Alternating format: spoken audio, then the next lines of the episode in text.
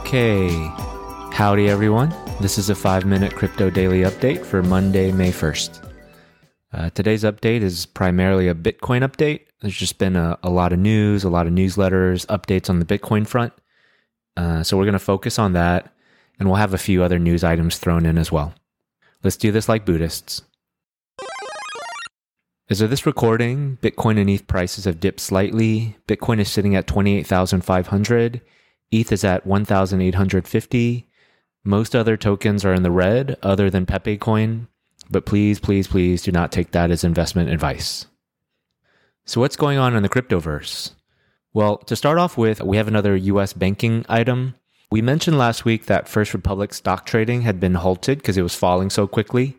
Well, since then, it's fallen even further. Now it's trading at just $3.50. The US banking regulator, FDIC, has stepped in to take over the bank and facilitate an auction. So it's asking big banks like JP Morgan and PNC to submit bids in order to buy First Republic's accounts and assets. This would be the third US bank to fall since Silicon Valley Bank and Signature Bank, and it's the largest of the three. Now, on to all the Bitcoin stuff. Last week, we also talked about how the small Asian country of Bhutan had been trading crypto, and this was revealed in the bankruptcy filings of BlockFi and Celsius. Well, today there's more details about their crypto involvement. It turns out they've been mining Bitcoin for years, which is really big news. They have a lot of excess cheap hydroelectricity. Apparently, that's fed by Himalayan glaciers. They export 75% of that energy to India, but now I guess they're using a portion of it to power Bitcoin miners. And according to Forbes, this has been going on since April 2019 when Bitcoin was just 5,000 US dollars. And they now join El Salvador as one of two countries to have official state run Bitcoin mines. Though I highly suspect there are more countries out there doing this, it's just not publicly known. Next, I'm about a week late here, but we're less than a year to the next Bitcoin halving, depending on the estimator tool that you're using, and I'm referring to the one from nicehash.com. The next Bitcoin halving is expected in late April of next year, uh, April 2024. It occurs at block number 740,000, and the reward of Bitcoin per block will fall from 6.25 down to 3.125 Bitcoins. Oh, and just a nice little trick here, something that kind of blew my mind when I learned it. The number of Bitcoin per block reward is also the same percentage of the total supply issued in that roughly four year period. So, for example, right now, the block reward is 6.25 Bitcoins per block. And so, in that roughly four year period of this cycle, about 6.25% of Bitcoin's total supply will be mined.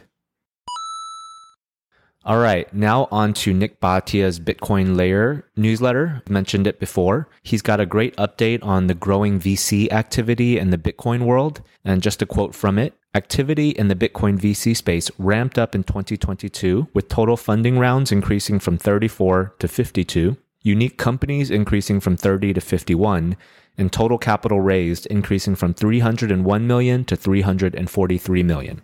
Even though Bitcoin makes up 42% of the total crypto market cap at the time of writing, it only accounted for 1.3% of venture dollars invested in crypto in 2022. So my takeaway is, you know, Bitcoin VC activity is definitely increasing, probably driven by things like Lightning Network and Bitcoin ordinals, but it's still a drop in the bucket compared to overall uh, crypto VC funding for other layer ones, blockchains, protocols, NFTs, and so on. Next, we've got Charles Edwards over at the Capriole Investments newsletter. I actually don't know how to pronounce it, Capriole or Capriole. The newsletter does some really great Bitcoin technical analysis. Just wanted to quote a piece from it. Charles says, Bitcoin is currently trading into the largest technical resistance block on the chart since 20,000. The 30 to 32,000 region represents the bottom of the 2021 range and the point of breakdown into the bear market beginning in 2022. It is also a major weekly order block level and Fibonacci extension level from the prior cycle. Finally, 30,000 is a major round number level and represents a 50% increase from the 2017 cycle all time high of 20K, and 32K represents a 100% appreciation in Bitcoin since the FTX fraud bottom at 16K.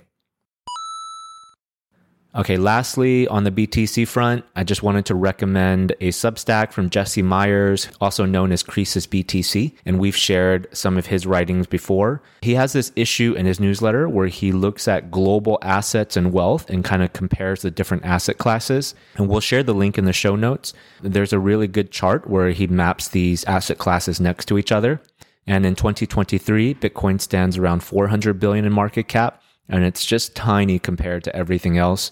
So gold is at 12 trillion, global equities is at 115 trillion, and bonds are at 300 trillion. Okay, now just to wrap up today's update. Um, if you support crypto, you can consider minting the free Stand with Crypto NFT on Zora.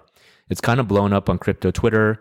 And if you mint it, it's free. You just have to pay the gas fees when I did it, I think the gas fees were a bit high, something like eight US dollars. And people who minted are also adding the shield emoji to their Twitter profiles. Brian Armstrong has minted like 8,000 of them as a show of support, as have a bunch of other crypto builders and influencers. And I'll also provide the link in the show notes. So that's it for today. That was around seven minutes long. All the links are going to be in the show notes, and you can follow at 2DGensPod on Twitter, and please subscribe for more. For our outro clip, we're going to have Ledger on the Bankless podcast talking about the value of just holding BTC and ETH and maybe keeping a small part of your portfolio for other high conviction bets. I think Bitcoin has a chance to take like drop a 25% bomb on ETH. That's the worst case scenario in my mind. For ETH. I also, yeah, for ETH. I also think ETH could like double if it just like says, all right, little Bitcoin boy, here, sit aside and I'm going to take over because people use me. Like that's, that's a really interesting debate. That's the only debate that I actually find interesting because when I look at the, this is just because it's the chart I have available. If I had a BTC and ETH versus everything chart, I'm in. Yeah. Mm. So why would I own everything if I'm really interested in BTC and ETH? And to me, the high beta so like 5%, 10% of your portfolio is go make bets on things you believe in. Y'all were talking about account abstraction, like ideas that people are building protocols on, things where you invest at 10 million or 50 million that might be worth 500 million. A 10x is amazing on like a early stage thing if your tech is right.